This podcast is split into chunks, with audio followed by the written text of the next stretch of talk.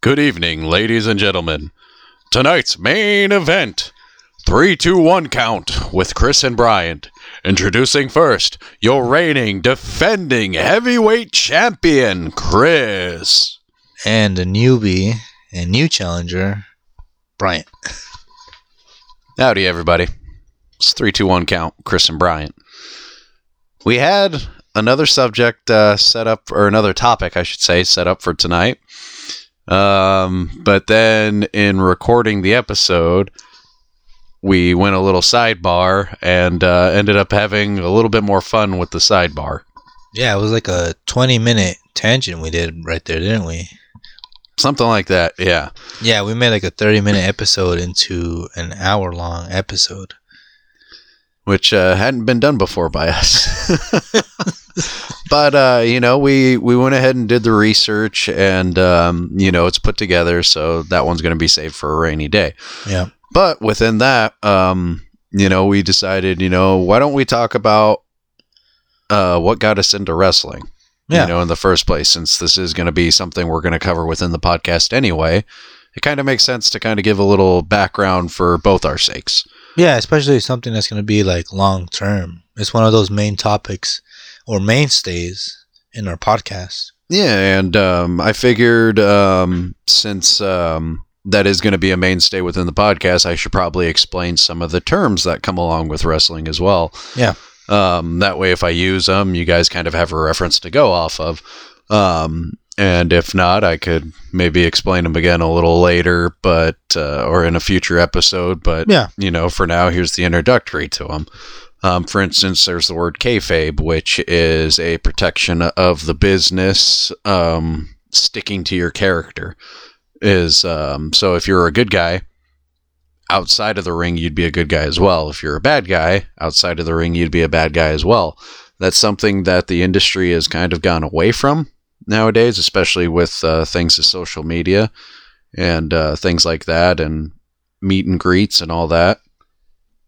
Because if you meet somebody, you want to make sure that you know you're nice and courteous to the fans because they're who kind of help set you up and get you to where you are. Yeah, and back in the day, that was something that was uh, really protected. super heavily protected. Um, there was even instances where you had like uh, a couple wrestlers together who one might have been a babyface, one might have been a heel, and if they were caught together like in the public eye, they were fired. That's how heavily protected uh, kayfabe was. Yeah, so I don't know if you want to go over what um, heel and babyface is. So with heel and babyface, uh, if you were a babyface, that meant you were the good guy. Uh, white meat babyface was pretty much like top dog. Um, you know, like the best good guy, the number one uh, individual. If you're a heel, means you're a bad guy. no, pretty straightforward. And then uh, another word that I use a lot is uh, getting color or having color, showing color. That just means bleeding. Yeah, and in that instance, how would you get bleeding? Uh, so you could get bleeding either by blading or just from getting it through being in the ring and doing your maneuvers or falling out of the ring and taking a bump. Mm-hmm. Um, so with blading, what that is is the intention of cutting um, to get blood. Yeah. Um, so usually somebody would have uh, a razor blade on them. Uh, usually nine times out of ten would be through their wrist tape. Mhm. And then they would uh, do something to peel away a couple layers and get to that blade, and then do a precise. They try and do a precise cut.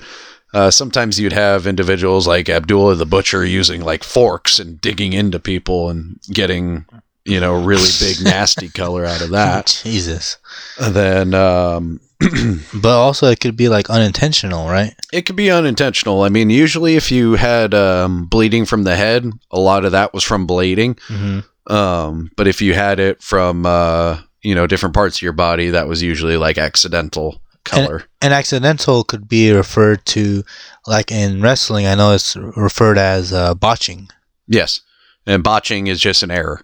Yeah. Is an error that happens within the ring, Yeah, so it's um, like or it's, within the match. yeah, if someone kind of like messes up, you refer it to as botching. And then I also referenced the term bump, uh, taking a bump, and that's how you could get color. Taking a bump is uh, a way of uh, taking a fall, Mhm. or um, you know, receiving a maneuver, A blow. a blow. Yeah. And that was uh, kind of like not not meant for you to actually receive it, but you actually do receive it.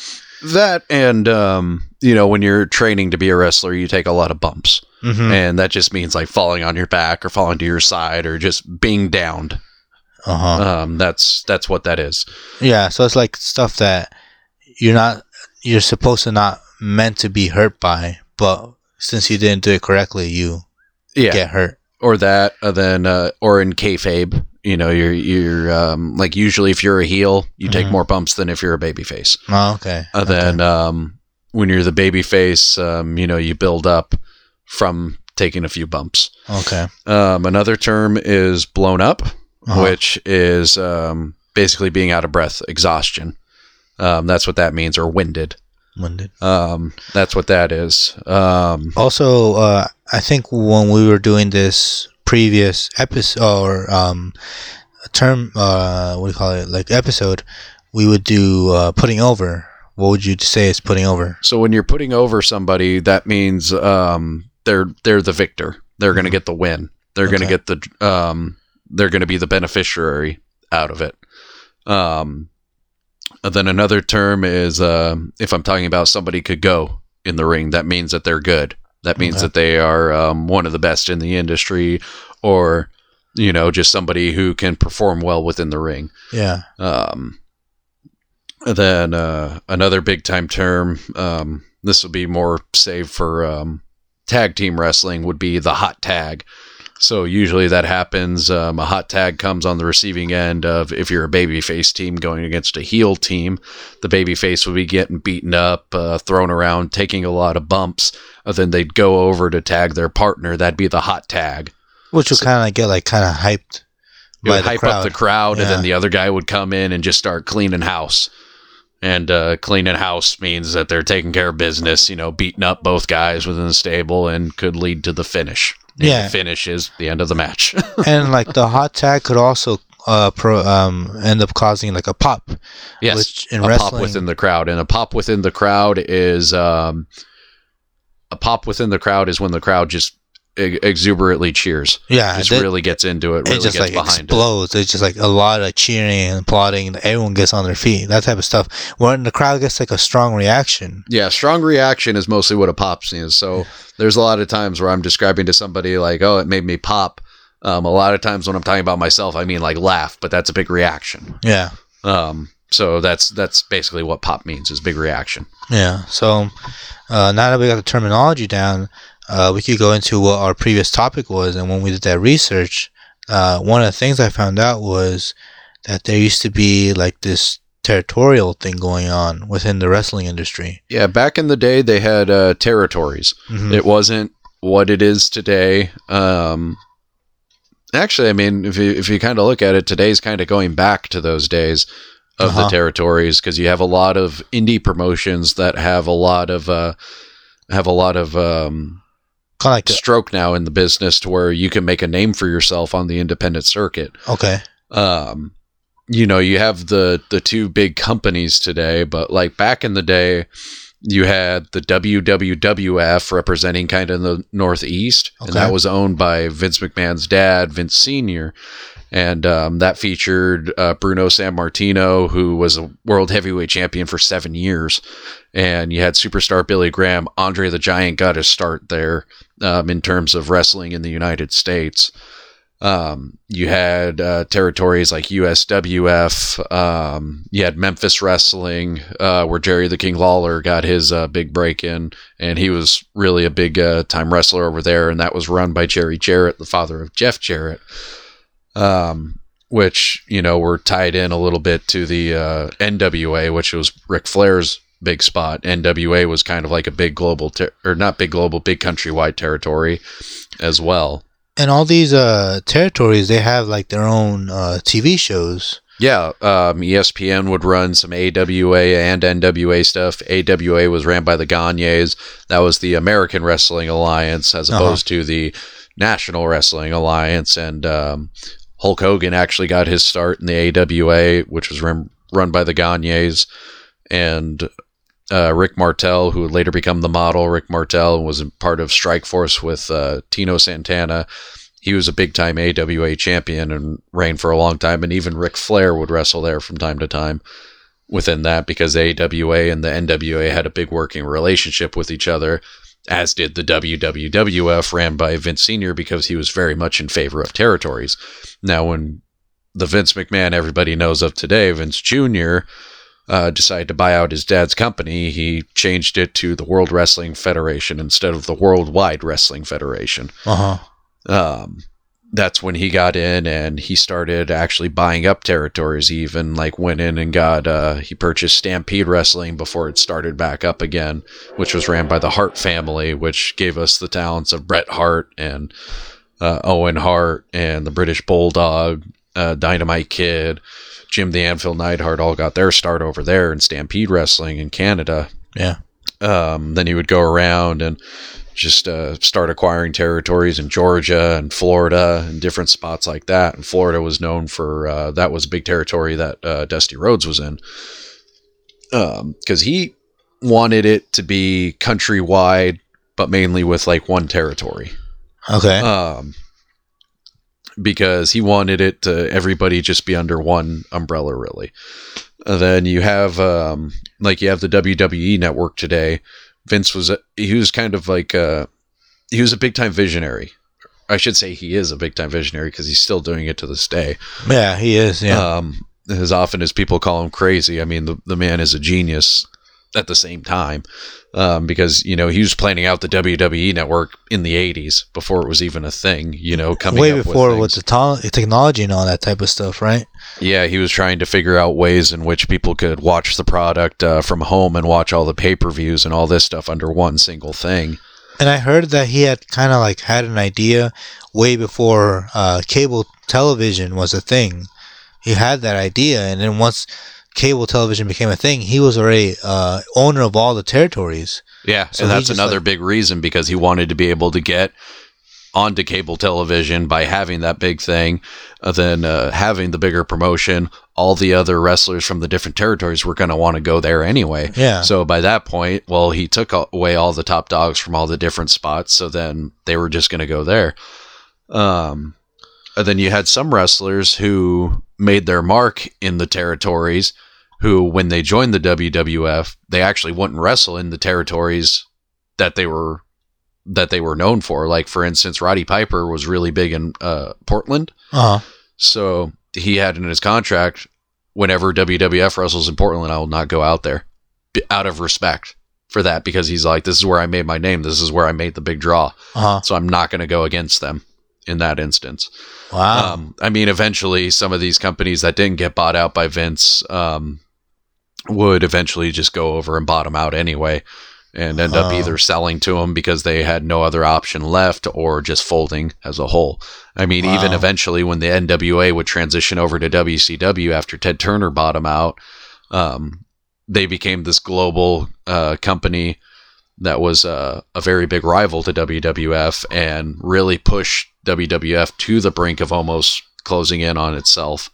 Uh, but then they started making terrible business decisions and really just fell out and um, actually became such a uh, a low funded asset that Vince actually went in and bought WCW and made the WWF the big gigantic uh, global juggernaut that we know today. wow. Um, he took over the he took over it from stateside first, and then just started moving everywhere. And that's why, for instance, today you have uh, the NXT brand in the in the US, the black and gold brand, but you also have an NXT UK.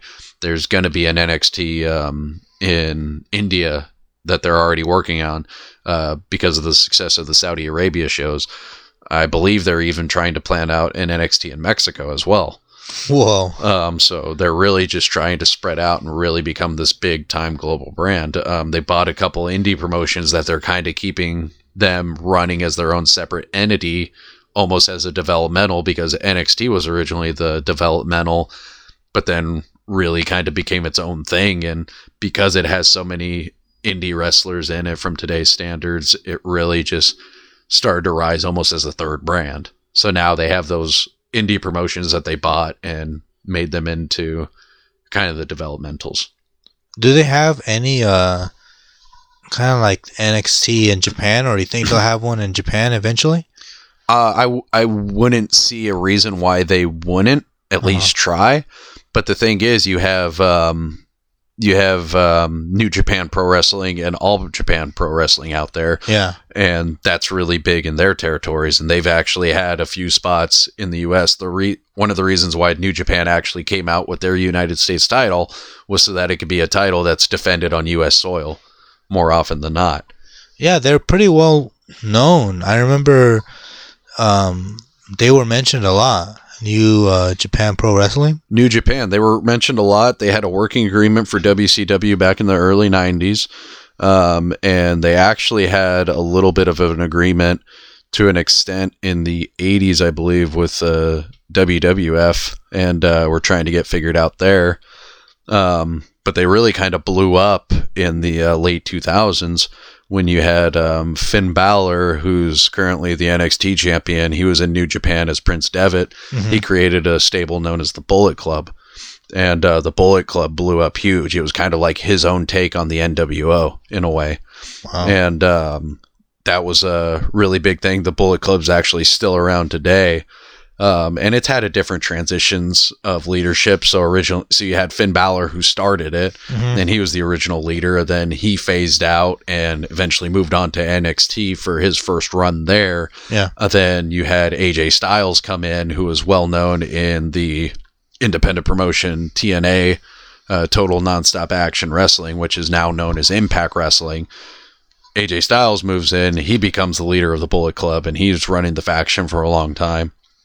Uh, then he phases out, joins WWE, and then you have Kenny Omega come in, and Kenny Omega was kind of running the light heavyweight division when AJ was there.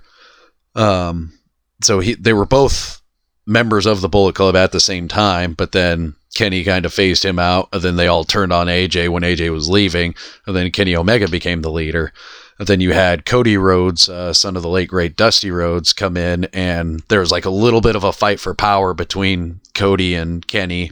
And then um, they eventually like, you know, like wrap things up and you know, were align themselves together again. But then those guys and the Young Bucks, and the Young Bucks are well known for the Bullet Club, and they were there from the very beginning. But um, those four had left and formed the Elite. Now they were calling themselves the Elite within um, the Bullet Club, and were calling themselves the Elite of the Bullet Club, and then eventually just left the Bullet Club, left New Japan, and actually started up the company AEW, All Elite Wrestling, um, about two years ago. Um, That's pretty impressive. yeah, now AEW is kind of viewed as the number two promotion in the world, and some may even say the number one. Wow. Uh, it's a good alternative to WWE. Uh-huh. Um, in my personal opinion, if they would kind of not reference WWE so much because they keep they keep throwing them under the bus and they keep saying, "Oh yeah, we're we're we're so much better than these guys," and then you have like Cody breaking the throne um, that symbolizes Triple H with a sl- sledgehammer that symbolizes Triple H, and it's like if you guys just went and did your own thing and had your own product like that's going to separate you even more than just saying, "Oh, we're better than these guys." Oh, why do you keep referencing them? yeah. Because uh, mockery is a big form of flattery, if That's you really true. think about it. Yeah. And um, the thing is, they have some of the best talent in the world. And um, another thing is, they keep getting all these former WWE guys and then putting them in main event spots. And it's like, why are you putting all these guys in main event slots in W or in AEW? They're like, well, they didn't get their shot in WWE. Well, there's a reason why they didn't get their shot in WWE because you know they they may be good, they may be better than what WWE perceived, Mhm. but some of these guys you're pushing is really taking away spots from these indie darlings that really deserve a shot themselves because they had no big global market to really push them. Like they were over there at mom and pop sh- shows trying to make a name for themselves, and now they finally get some TV time and they're showing what they can do and they're clicking on all cylinders. But we're going to push this former WWE guy because he didn't get his chance there. yeah. it's like he already had his shot at a global company, I'm- and you know it's it's one of those things where if he didn't make it there, you know, let him develop his character, give him some TV time. But if you have these other guys who are clicking on all cylinders who never got that exposure at all, yeah. push them, please. Push them first.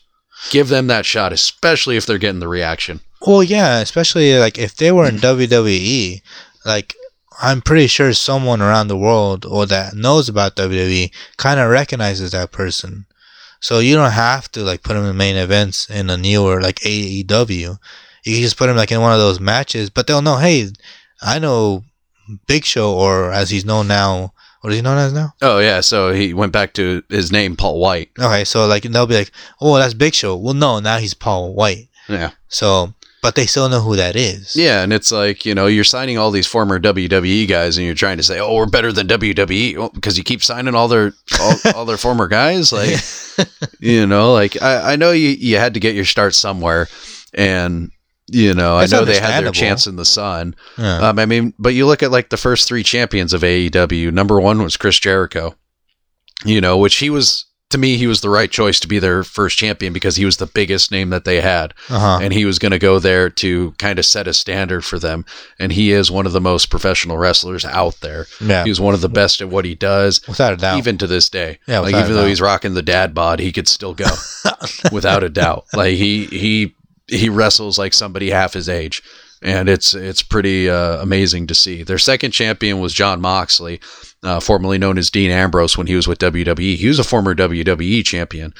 Again, somebody who I feel was right because you want to have that name recognition for them, and you want to have somebody who um, who people are going to know and. He's killing it, Jon Moxley. He's one of my favorites. He was one of my favorites when he was Dean Ambrose, and to me, he's kind of in a way the same character, but he could kind of be himself. Like he's not as restricted in Mhm. AEW, which is a great thing. Like they're really showing off the, you know, you don't have that restriction here in AEW, and they're really showing it off.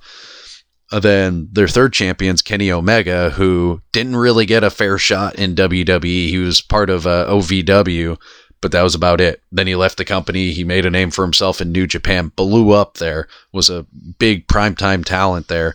Uh, then, you know, had a few matches in Ring of Honor, who's another um, kind of bigger independent promotion as well, Uh-huh. who has a very good working relationship with New Japan. And, you know, he had a good stint, uh, I shouldn't say stint, but a good few matches in Ring of Honor, uh, then helps jumpstart AEW. And then, um, you know, if, in my opinion, their first three choices of champions were great. Um, I feel like Kenny's been the best choice so far because he was the heavyweight champion in New Japan, but all elite, you know, in terms of the U.S. Uh, branding.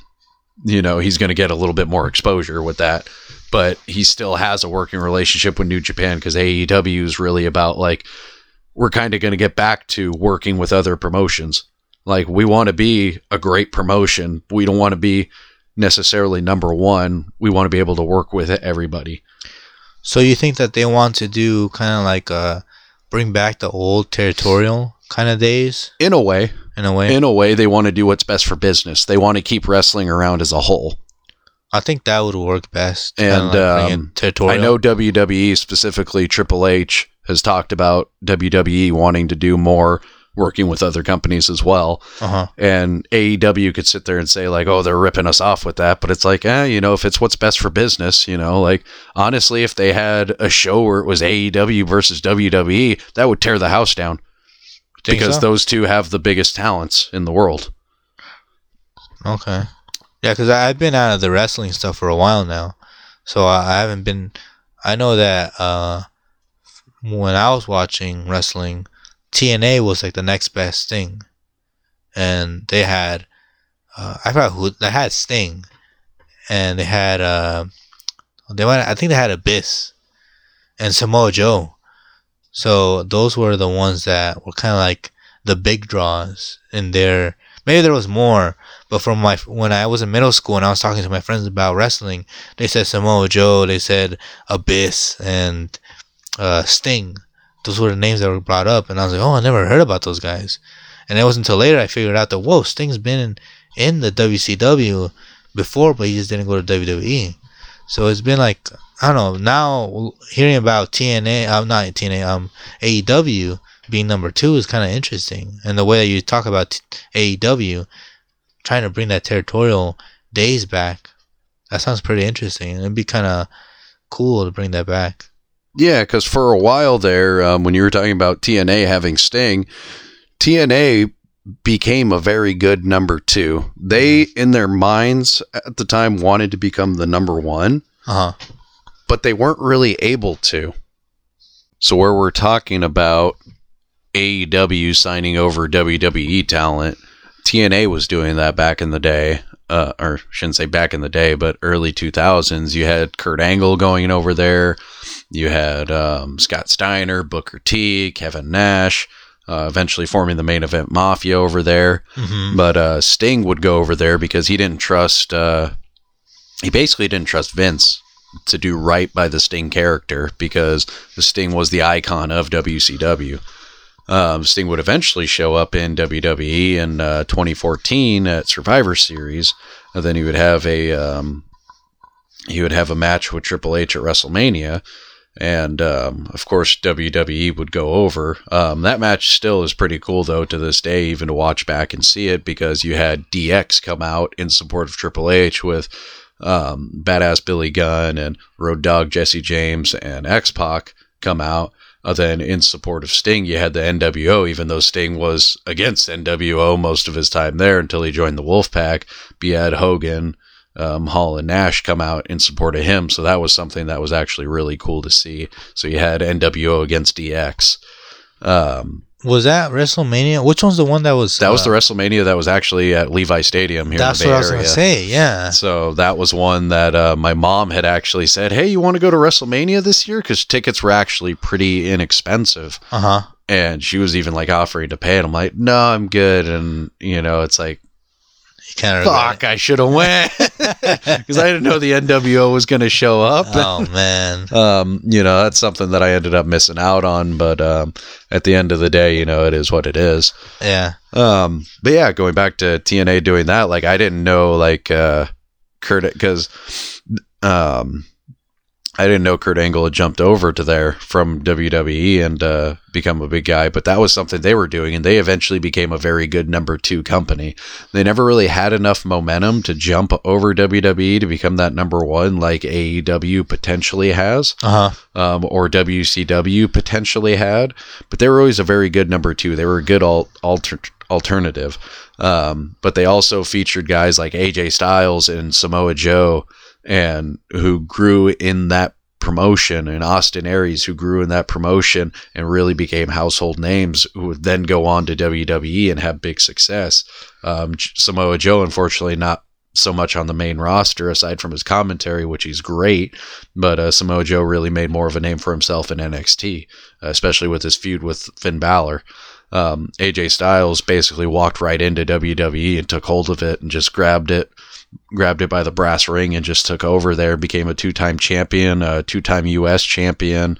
Uh, he's been an Intercontinental champion, so he's a triple crown champion. He only needs that tag team to become a Grand Slam guy. Um, I and he had that one podcast or uh, show with Steve Austin, didn't he? He had that episode of uh, Steve Steve Austin's podcast that was on the network Mhm. where he was talking about it, and um, And he goes into uh, why he didn't join WWE and all that other stuff. yeah, because he felt like he he needed to prove himself more. He had Uh-huh. only been in wrestling for so long. Um, he was offered a developmental deal, but he wanted to he really wanted to work his way up. And um, actually, when he got his first title, uh, when he went and hugged Vince at the end after the match, and Vince said, "I wish I would have had you ten years ago." Vince is like very high on him, which is strange because Vince nine times out of ten doesn't like little guys, and AJ Styles is a little guy, but he's damn good. There's a reason why he's called the phenomenal one. Well, yeah. Even the, the few matches I've watched of AJ Styles, I've been impressed by them. I've been like, whoa, these matches are really good. Like I, I, I get attracted. I get drawn into the matches because he's that good. He has so much things. He does. He's so athletic. He does like these flips. He does all these things that. You the know, fact that he had the the had the can- handicap match against Kevin Owens and Sami Zayn, Kevin Owens catapulted him into Sami Zayn, and he turns it into a Hurricanrana. Mhm. Like that's unreal. So a Hurricanrana is a double heel scissor where you grab basically with your calves your opponent on the sides of their head, and then you like do a backflip to get them to flip over. yeah, And um, That's- he was catapulted into the other guy to pull off that maneuver. to pull that. Yeah. So I mean, the s- I, the stuff I've watched with him, I watched. I think the match versus uh, Shane McMahon. Yeah, That that match is pretty good too. All the maneuvers, yeah. making Shane actually look good, even though Shane on his own. Shane is- actually isn't that bad of a Yeah. competitor. The fact that he always goes balls to the wall, Yeah. no matter what situation that he's in. Um, and he even does the coast to coast, which is going from one turnbuckle to the other. Um, when you have your opponent set down in the bottom corner of the ring. yeah, Um, the turnbuckle being the but yeah, AJ Styles and, and Finn Balor, who, who, like I referenced before, is the current NXT champion. He's uh, those two are probably my two favorites in WWE right now. I think if I was into WWE right now, I those would be my favorites too. Uh, Finn Balor and uh, AJ Styles. Just, Um, but maybe if I watch more wrestling. I mean, I've I only watched wrestling for two or three years back in the day. Well, back in the day, what what time frame did you uh did you watch wrestling? Who would you say was maybe not your favorites, but ones who stuck out to you? Uh, because you know, with you not watching it for a whole long time, favorites is kind of hard to hard to assign. But who are who are some superstars who stuck out to you at that time that you were watching? Yeah, definitely pretty hard to just say which ones are my favorite. But I did watch it, uh, wrestling right after WrestleMania 19. So I watched it between WrestleMania that the day after WrestleMania 19 and the day uh, Eddie Guerrero passed away. Th- that was the time frame I watched it, which I think is two or three years, maybe, maybe more. I kind of forget how many years passed, but I was really uh, heavily invested into wrestling within that time period where I watched SmackDown and Raw every week. I, I was following up with all those storylines. I I watched and I still remember most of the storylines. You know, uh, the first one I watched, which was Kane uh, doing Buried Alive with Undertaker. He buried alive his own brother, and that was Undertaker within his bad, uh, American Badass kind of character. He buried that, and then after that, it was you know Undertaker coming back to his dead man phase, the return of the dead man, as they would call it. So he came back, and so between those those storylines are the ones I watched, and all those wrestlers between those two or three or four years, however many years it was, those were my favorite wrestlers. Even though there's like the ones that stick out the most, being Undertaker, which you know why, man. He's like such an He's amazing, phenom, yeah, he's such an amazing wrestler. Uh, Eddie Guerrero being my personal favorite. Latino Heat. I know. uh, I have a poster of him. You gave me a shirt of him. You gave me a friggin' uh, a figure of him. I mean, I loved that guy to death. And after he died, I, I kind of stopped watching it because it, it, wrestling became a little too real for me.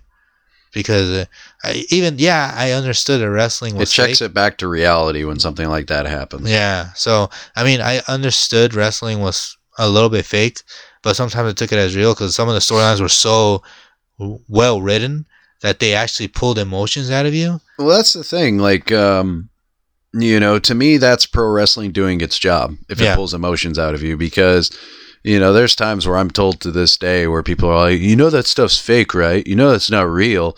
And it just, i i in my head, I'm like, well, no shit. I know this is, it, it's sports entertainment. Yeah. It's not sports. Vince McMahon clearly labeled it as sports entertainment so that he wouldn't actually be getting charged uh, fees that sports teams would get charged to be held in venues. Uh huh. So he labeled it as sports entertainment.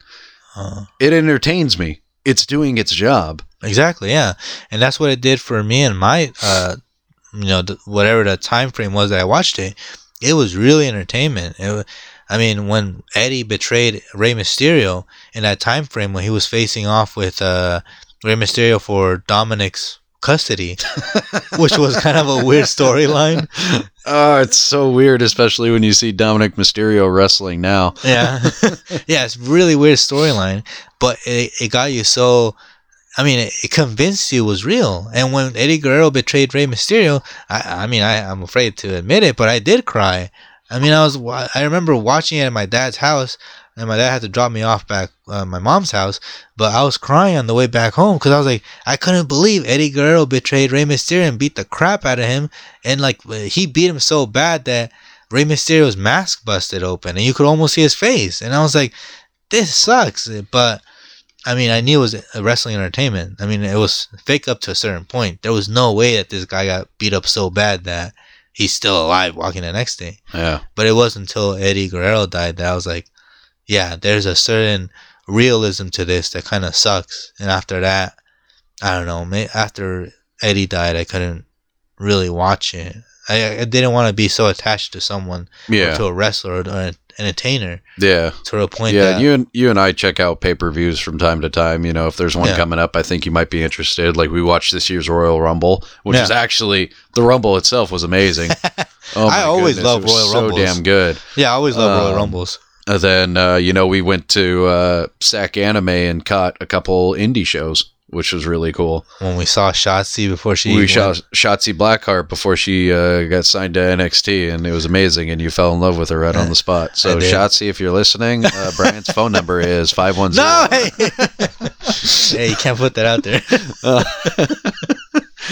um but uh yeah no that's that's uh that's pretty interesting because the time frame in which you were watching was kind of when i was phasing out a little bit Oh um which may be hard to believe for uh, people who know me how i am now how much i especially watch listen collect yeah, um, especially since you have so many freaking figures in your room. Yeah, I actually have 87 uh, wrestling figures currently in my room. Um, I also have some on pre-order that are not here yet, so I'm not going to disclose the exact amount. Yeah, but so it's kind of hard for me to believe that you actually had a, a phase where you kind of didn't watch. Wrestling. Yeah, so when I was a kid, um, so I mean, uh, well, my top three, or actually my top five, I'll say, wrestlers of all time. Mhm. Uh, one is Hogan, two is Ultimate Warrior, three is Sting, four is Stone Cold Steve Austin, five is Edge. and you Those know are my top five. You know what sucks is that I missed out on on Stone Cold Steve Austin. Yeah, so I got in with the Monday Night Wars. Uh-huh. That's when I was a fan. I started off very young. Um, and then there's a there's a indie promotion known as APW that was um, I don't know if with the pandemic going if they still have stuff going, but I know um, that they were going a couple of years. Cody Rhodes actually wrestled uh, a few matches. He actually wrestled Kurt Angle in a steel cage match uh, when Kurt Angle was doing his indie farewell run before he joined back with WWE.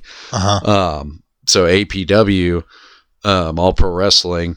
My grandfather actually worked with a couple people who wrestled for that promotion, uh, Michael Modest and Donovan Morgan. And I believe Christopher Daniels was actually at one of the shows I went because I remember a Fallen Angel character, and Christopher Daniels is known as the Fallen Angel. Uh-huh. Um, so I would go to those shows as a little kid, and they would after the end of the show, yeah, you want to come in the ring, and then they would have me like you know take take some uh, bumps on the ropes, and you know have me. They would put me on the the second rope. They wouldn't put me on the third because I was I was far too young. Uh-huh. Taught me how to do like a double axe handle maneuver, and um, you know would just let me go in there and on the ring, and then they would put me on the third if they were holding on to me just to see like how's the height up there, and that was something that you know I'll always remember. Um, So from you would say from a young age. from a very young age, I got into it um, Uh-huh. because of I would want to say more so because of my grandpa. Uh, then my dad was my dad would sit there and watch it with me. Like my grandpa got me into it Uh-huh. because of his connections because he thought that's something I would like. And then my dad just kind of continued that. My Okay. dad would sit there and watch the pay per views with me, and um, we watched like all the pay per views. I was a big for a little bit, so I flipped. I was originally probably more a WCW fan, Uh-huh. and then I became more of a WWF fan, and then I stayed with that until I got a little out of it. Yeah. So I was a big time fan of the NWO. Um, Hollywood Hulk Hogan was my guy, and um, I had a lot of different figures. I had like Ric Flair, I had Scott Steiner, Kevin Nash, Scott Hall.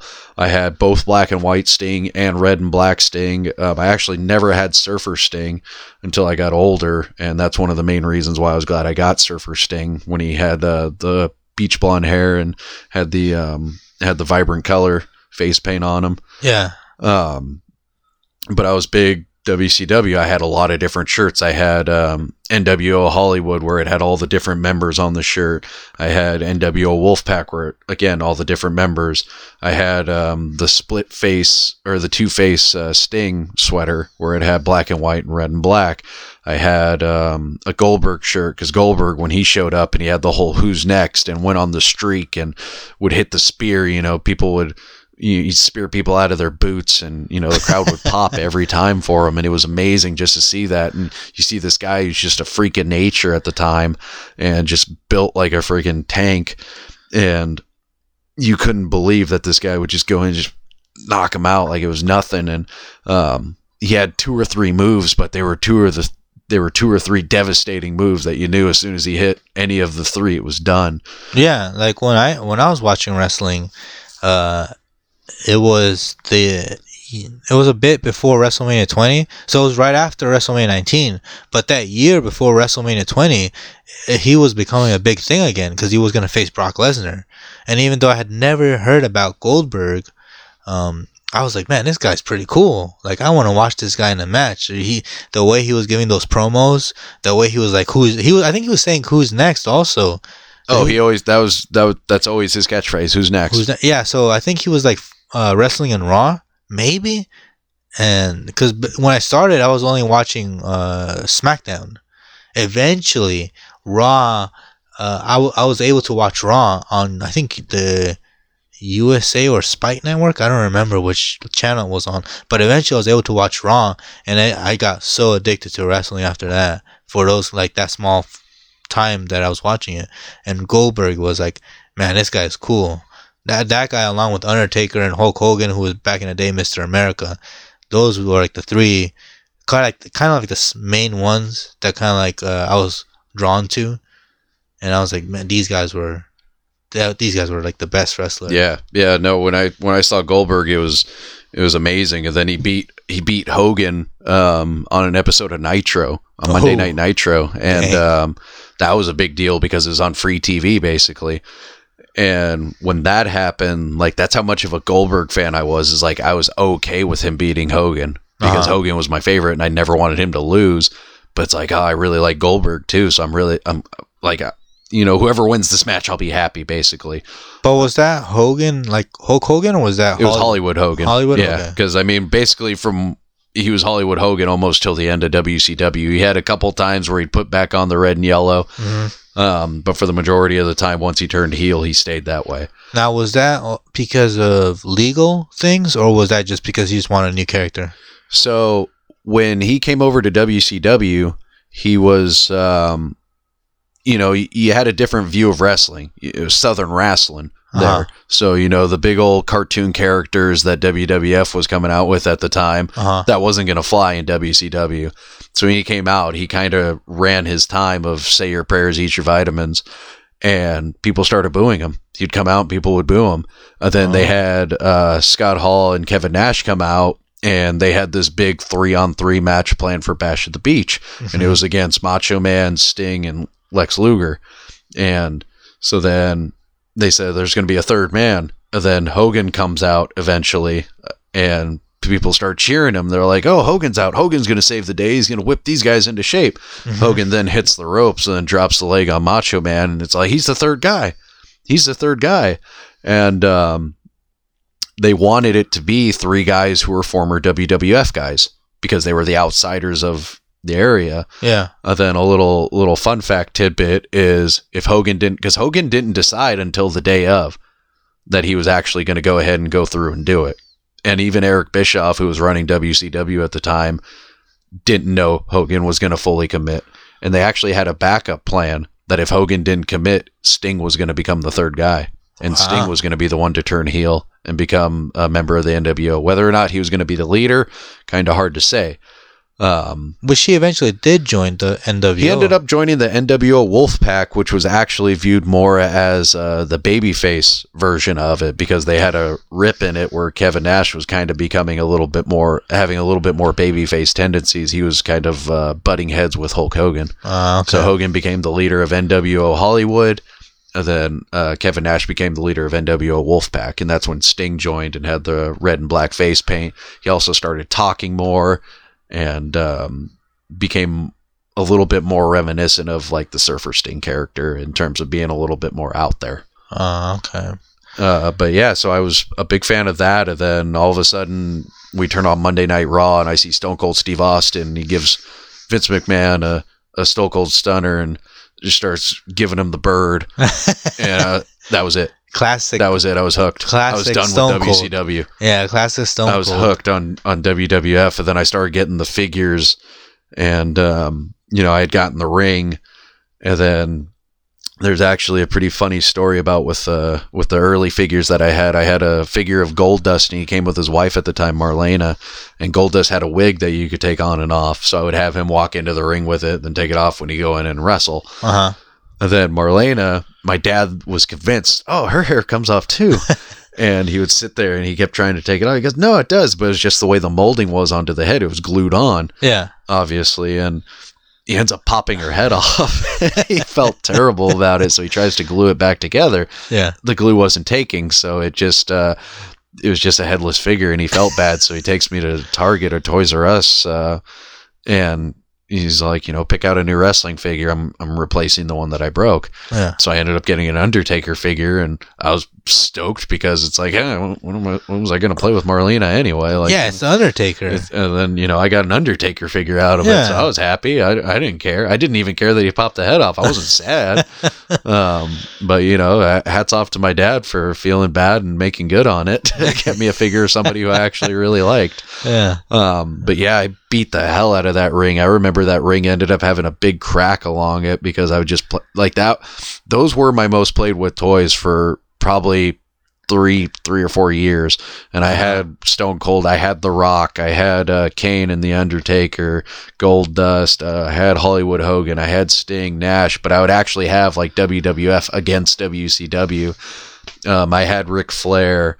Um, and then a funny thing is uh, when we're talking about kayfabe of like heels and baby faces, I hated Ric Flair when he was a wrestler, when he was active, uh, Yeah. especially in WCW, because there was a match where um, where in real life uh, Hulk Hogan was getting ready to get surgery for his legs because after years of doing it, you, your body just gets fucked up. That's just no way about no no way of avoiding it. Yeah. And um, so Flair was giving him like the figure four on the on the post on the ring post, so it was really like messing up his legs. And then eventually he has to get carted out of the match. He was in a fatal four way, which had Ric Flair, Diamond Dallas Page, Hulk Hogan, and Sting.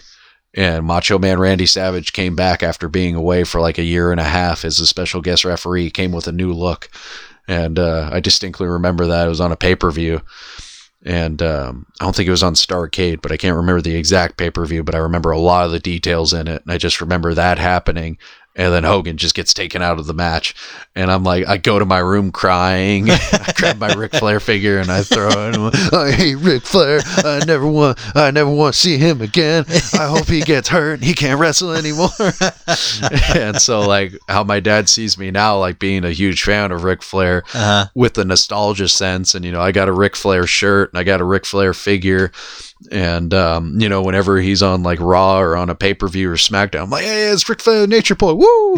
really get behind him. He's like, man, I remember when you hated him and you hurt Hogan, you ran to your room crying. like, I was like, I was like eight years old, Yeah, I mean, probably younger. that that's I mean when when Eddie Guerrero betrayed Rey Mysterio, I was like I can't believe I was like crying. I, I thought it was real. Yeah. Eventually, it kind of gets to you that eventually it bleeds through the lines and you Yeah. and you discover what it is. But Yeah. again you know with it being sports entertainment it entertains me. It, but- it did its job, like you then said. uh you know there was like a, a phase where i just started getting out of it you know around the time i was probably like i want to say like maybe 12 years old i started getting more into sports. I started playing baseball and uh, you know i was playing flag football at school and things like that. And um, wrestling just wasn't as important to me. You know i kind of phased out of it and um, i think my mom ended up giving uh, my figures away to like a family friend or something like a day i wasn't home like i was either at somebody else's house or something. And um i come back home she's like oh yeah. I was like mom where's where's my wrestling figures? She's like oh i got rid of them i gave them away to so and so Damn. are, are you kidding me? So then that kind of didn't help but then i was outgrowing all the wrestling shirts i had. So it's like when that stuff's not around you it's not i guess as important especially when you're a kid you know you get into other things so there was um there was a while until um probably probably early high school when I just I would if it was on I would like kind of catch it and then you know I'd see like Edge and Christian and you know I'd see The Godfather and um actually the Godfather I remember for the Attitude Era, but um, I would see like Edge and Christian, the Hardy Boys, the Mhm. Dudleys, um, just kind of watch from that. And then um, you know a little bit of ruthless aggression I'd see here and there. Um, But when would you say that you became a fan once again? so honestly, when I became because it would be like a big toe Uh-huh. in the pool was what I would do in those years I wasn't really into it.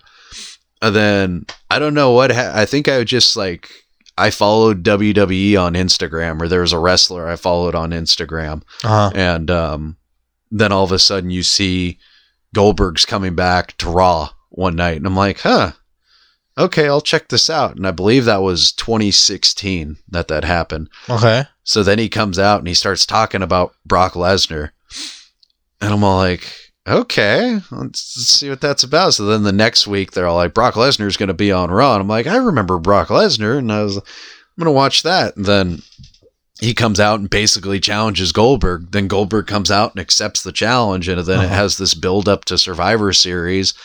And um, But meanwhile, you were watching the rest of the shows, right? I was watching I was watching Raw and SmackDown and then I saw you could get a 30-day free trial to WWE network and I'm like, "You know what? I used to really be into this as a kid. Like this was my favorite. Like when I was from the time I was 5 till probably 11 or 12, I Uh-huh. wanted to be like I wanted to be a pro wrestler. Like Yeah. that's what I wanted to be in life. And I'm like, I was really into it. So why don't I just check out this network just to see what it's about? And I started watching all this old stuff I had watched. Then I started watching some new stuff. And then also there was when um, Netflix actually had the rights to some of the documentaries. uh-huh. So then they had like Edge's documentary when he retired. I'm like, Edge, I remember him. Like he, like why does he have a documentary? And I watched it, and I didn't even know he had retired. That's how much I kind of gotten out of it. I was like, man, this guy was one of my favorites actually, and to see that, and then I watched the one on Randy Orton, then the one on Batista. Then they had Hulk Hogan's uh, Ultimate Anthology on Netflix, and I watched that, and I was like, man, you know, this is really bringing me back in. And then, you know, getting the network and watching that, and then deciding to keep it to watch Survivor Series. And I asked my dad, I'm like, hey, you want to watch this with me? Because, you know, Goldberg's going to be on it. And he's like, yeah, why not? And so we watched it, and it was like a minute, 30 second long match, you know, which is a Goldberg match. and, um, you know, that kind of got me back in like full tilt. And then I just started watching it like on a weekly basis. I mean, now I don't really watch it as much on a weekly basis. I probably watch more NXT than anything else. But um, Goldberg coming back really got me back into it because he was one of my absolute favorites as a kid. Now the thing is that seeing how much knowledge you have about wrestling and all that stuff, I would never guess that there was a period where you were not a fan. I mean, the thing is, I gained a lot of the knowledge I have as a kid. Uh huh. Um, one thing I kind of really pride myself on is holding on to bits of information. Granted, they're useless information. This is probably going to get me nowhere in life, knowing these things. But you never know. when I get into something, I go all in. You never know. And then with the pandemic happening, um, like the year before for Christmas, my dad had gotten me a couple figures. My sister had gotten me a couple figures. And that kind of started the collection. And then um, I started listening to the podcast, the Major Wrestling Figure Podcast, where they were started. It, it's about wrestling figures. Shout out to them. by the Shout out to them. And then one of their sponsors is Ringside Collectibles. And I'm like, let me check this out. Then you see all these figures that they have, and then they would have some really cheap. And um, the podcast would give you like a 10% coupon, basically. So I just went on this big old freaking binge of just buying up figures uh, through that, through eBay, through Mercari.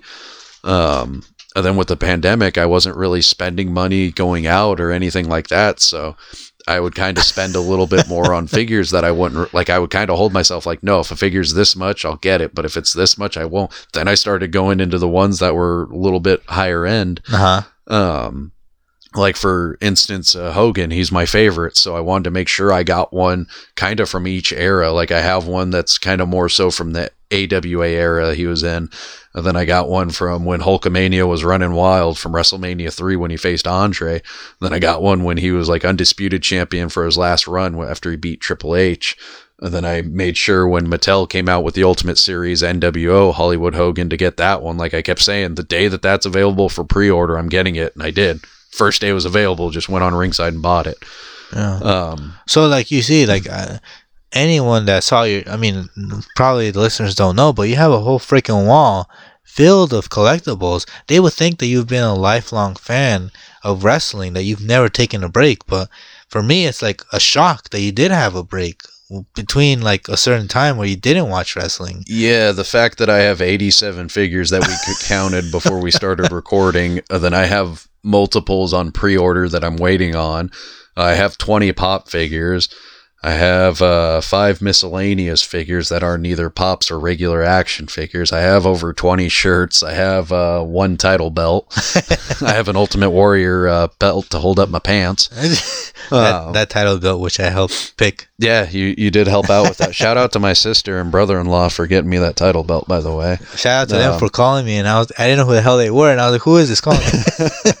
and then I have a few of the games, and um, you know, it's something that um, because nostalgia is a really big thing for me. hmm Um, Yeah, but like wrestling, I don't know, just the fact that watching it today, it, it hits differently today than it did back then. Like back then, it was something that blew my mind. It was something that was over the top. It was something that was larger than life. And then watching it today and meeting a few of them, it's all like, ah, you know, if I really would have like buckled down and you know really just set my mind to it, this is something I possibly could could have gotten into, even on just like an independent level.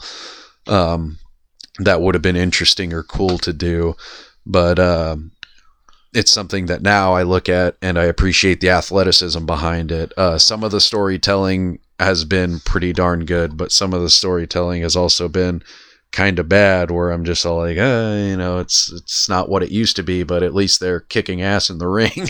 yeah, and then you have nostalgia feel of some guys coming back, like Goldberg coming back. That was a huge deal. And then Edge being told he was never going to wrestle again, and then after nine years showing up at last year's Royal Rumble, like, you know, I it it's something that like and you know, winning this puts- year's Royal Rumble. Putting winning this year's Royal Rumble from the number one spot, and then Christian coming back, and he was pretty much told he was never going to wrestle again, and he looked he looked fantastic. Yeah, And I was really hoping it was going to be between Edge and Christian at the end. But like when Edge came back, like that puts that pit in your stomach of like feeling like, man, you know, because you know like how big he's into the wrestling industry and being told you're never a- like being taken out of the game that's not on his terms. Like you knew that ate, ate away at him, and then to be able to come back and show up after nine years and not miss a step is amazing. that is amazing. And then for Christian to come back after about six years and not miss a step, it's amazing. yeah, And, I was. I mean that you know, that that's, was that's just something that it's it's just bewildering and it's it's amazing to see and it's um, you know that's why wrestling is something that's kind of near and dear to my heart because it's something that I was a fan of as a kid. It's something that I kind of fell away from, but then found my way back into becoming a fan about it again Yeah, and um, it's something that you know when I hang out with you or other friends, you know, like you guys have kind of all been. I don't want to say into it with me because it's a different perspective, Mhm. but you all are like, hey, you know, hey, yeah, I'll come over and watch the pay per view, and I I feel like I've kind of gotten you guys into it a little bit more, well, a yeah, little bit more interested, and I don't know if it's because of my excitement, it's a little bit contagious or what, But but it, might, um, it might be that, but I mean, also for me, it was because uh, wrestling is one of those. I'm not a fan of a lot of things, but wrestling was one of those things that took up my life for a couple of years, and being so drawn into it, being so invested into it, and I mean that that whole thing about realism dropping into it when th- it is possible for these characters that are larger than life passing away especially when you're so drawn to them. You're so like man this guy's like my hero and he's you know he dies. And it kind of sucks. It really does suck. For me it sucked a lot. It sucked to the point where i'd stopped watching it for a long time and it wasn't until you got me back into it that i'm like okay well i can get back into it and you know enjoy it for what it is Well, Not- it's like well, it's like another thing for me that kind of kind of contributed to taking me out of it was the the big thing, the big catastrophe that happened with Chris Benoit. oh yeah. Um, that that's another the big that- time story where it was a murder suicide. Yeah, and you wanted to believe all of the conspiracy theories that it wasn't him hmm because he was one of my favorite one of my absolute favorites. Like when when I play wrestling he was one of the people I wanted to portray was Mhm. being Chris Benoit and he was one of the best technicians in the ring. And you know a lot of people spoke highly of him outside of the ring. Exactly. and uh you know it's one of those things where events of wrestling contributed to that. Um you know with his multiple concussions and having the brain of somebody who's like 80 some odd years old was alzheimer's And it wasn't until that one, uh, what was it, that wrestling documentary or, or oh uh, dark side of the ring Dark Side of the Ring. When I watched that episode, it really convinced me. It kind of like sunk in, and it kind of like that this happened that this happened. and that kind of took me away from it because it's all like man you know this is somebody who i admired like Yep. big time and something like this happened and And he was capable of doing it. that he was capable of doing that and um, it just it made it really hard to continue to be a fan of something when something like that had happened Yeah. and you know it's you can still look at it at a point of appreciate the body of work that he accomplished inside the ring i do not condone with what he did Mhm. um, i am in no way of support of what he had done um, but what he did was so. and what he and you could sit there and say like oh what he did you know was from what had happened to him but it, it does, still doesn't make what he did right Yeah. and it's extremely unfortunate because you know there's uh, his wife was in WCW's for years as woman. She was like a manager. She was one of the pioneering managers of the 90s where she would be cutting promos and she was a big deal for women within the industry. And that's somebody who's gone. And she had stepped away from the limelight years before that. Yeah. And then his young son. You know, it's just I'm- it's something some- that was very unfortunate. Yeah. People. I mean, people should really watch uh, Dark Side of the Ring. Yeah, if you ever get the opportunity to watch that because it gives insight on that. Yeah, it really changes your mind a bit. Gives you kind of like a deeper insight. For me, watching that one and Eddie Guerrero episode, it was just heartbreaking. Yeah. For me, it was just like the most heartbreaking thing ever. I mean, I I got teary eyed. I I didn't. I was in shock watching that. But I was just as as in shock as I was when I logged into WWE in the morning of the day that Eddie Guerrero died. It was really shocking, and it kind of like again. yeah, I remember hearing it because that was again a period I wasn't really too much in on, and Uh-huh. I heard he had died, and I'm like, you got to be kidding me, yeah, because I remember watching him in WCW, and that's when I was a huge fan of his. Was when Yeah. he was competing in the cruise. He had cruiserweight classics with Dean Malenko and with uh, with Rey Mysterio. Rey Mysterio, yeah, which is another great wrestler. And then when you talk about um, Rey Mysterio getting his mask nearly ripped off, I remember in WCW when he actually wrestled without his mask. which I didn't know of. and he beat Kevin Nash. and I remember watching that night because uh, Kevin Nash went to set him up for a power bomb, and then he starts hitting him, and then Kevin Nash falls back and then kicks his leg up, and then Rey grabs his leg and gets the one, two, three count. And I was watching with my sister, and my sister was a huge Kevin Nash fan. and I was a big Rey Mysterio fan. Oh. like, ah, he won. I was all rubbing it in her face, and she uh, she was pissed. Damn. She, she went to her room and was like, I'm not talking to you for a week, you little asshole. But yeah, it's just it's one of those things like where wrestling achieves its purpose, which is wrestling, uh, sports entertainment. But then there's those things that kind of like drop you into reality, and it's It- like, in a way though it kind of helped uh on my end it kind of helped me grow up a little bit because you know it's like okay you know this that's a step in maturity is realizing you know things like that happen and people do pass hmm and not everybody's going to be here forever so Well- you know for- there's that as well for, for me, it. it. was like uh, appreciating what they do a little bit more. I mean, I don't see it as it being real. putting their bodies on the line and then too as But- you get older you watch a lot more documentaries you watch a lot more behind the scenes stuff Yeah, You know, back in the day, they were on the road 350 days a year, Mhm. barely saw their family. A lot of broken homes happened out of wrestling. yeah. Then you see today, there's a lot more standards and practices put in place. They get to be at home a lot more frequently, especially with the pandemic going on, because you fly in for TV, you do your wrestling, and then you fly back home and you're there with your family. hmm And they make sure to try and promote promote better family living. Uh, then uh, you know they have wellness policies in effect, so you know they're not having people who are hooked on drugs or any type of medication that they don't need to be on. And then you have um, concussion protocol. Uh, for instance, uh, a couple years ago when Kofi Mania started running wild, and Kofi got his big break and actually got to main event and win the title at WrestleMania. That happened because Mustafa Ali was going to kind of get that push. Was he going to be champion? I don't necessarily know, but he had gotten a concussion, and because of what happened with Chris Benoit, they're like, no, we're not taking. It's a zero.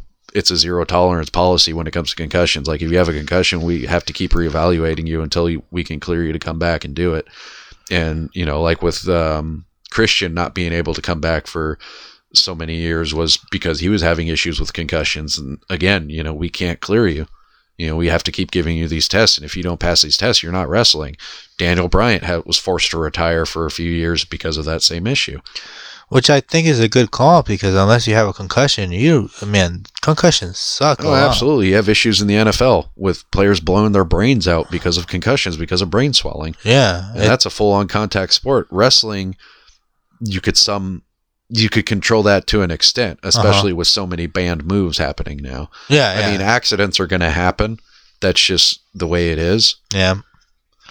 But I mean it's it's a good protocol. I think it's a good protocol just to avoid these like um tragedies from happening, you know. You, it it kind of it sucks what happened with Chris Benoit seeing how much of a great wrestler he was.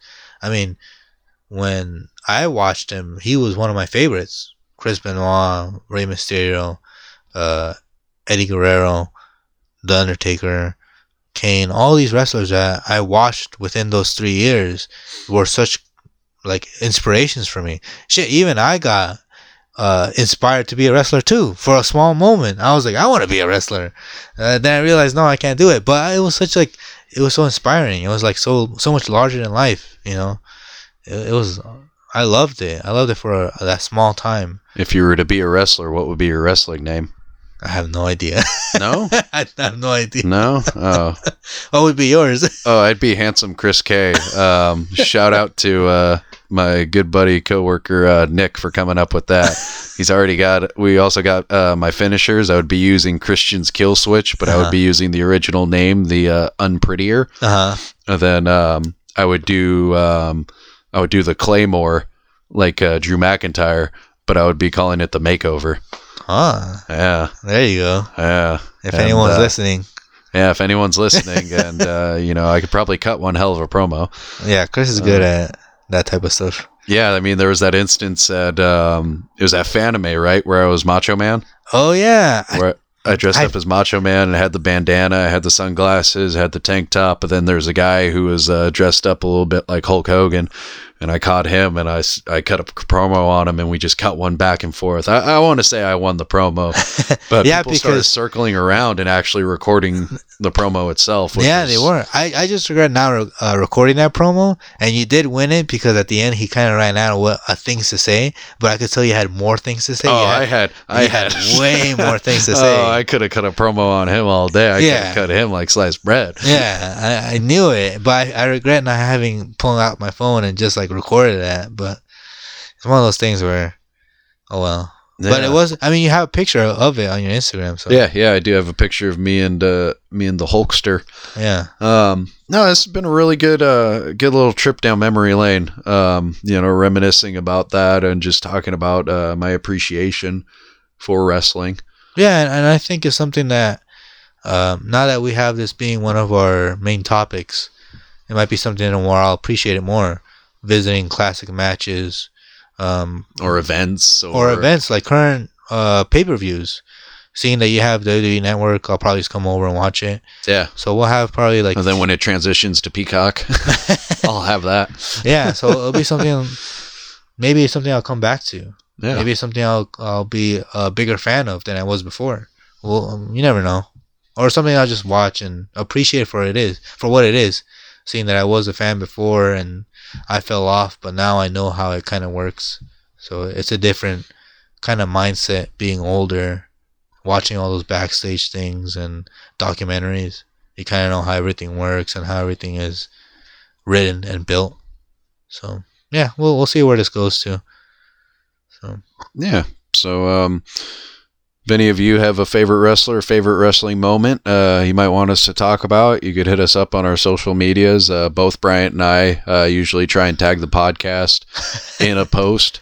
So, you know, if you want to comment on there, that'd be groovy to the max. message Chris. Yeah, message me, um, and I'll tell you whether or not it's lame. just kidding, just kidding. If it's wrestling, it can't be lame. yeah, no, I can't. Uh, but don't thank so. you all for listening. Uh, hope you all had a great week. Uh, we will be back again in action next week. Uh, and the next topic is that's a surprise. You'll have to listen to next week. Yeah. Once again, be cool, wear your mask. Let's get over this fucking thing together. And uh, this has been 321 count. Again, I am Chris, And I'm Bryant. and I'll be back, brother.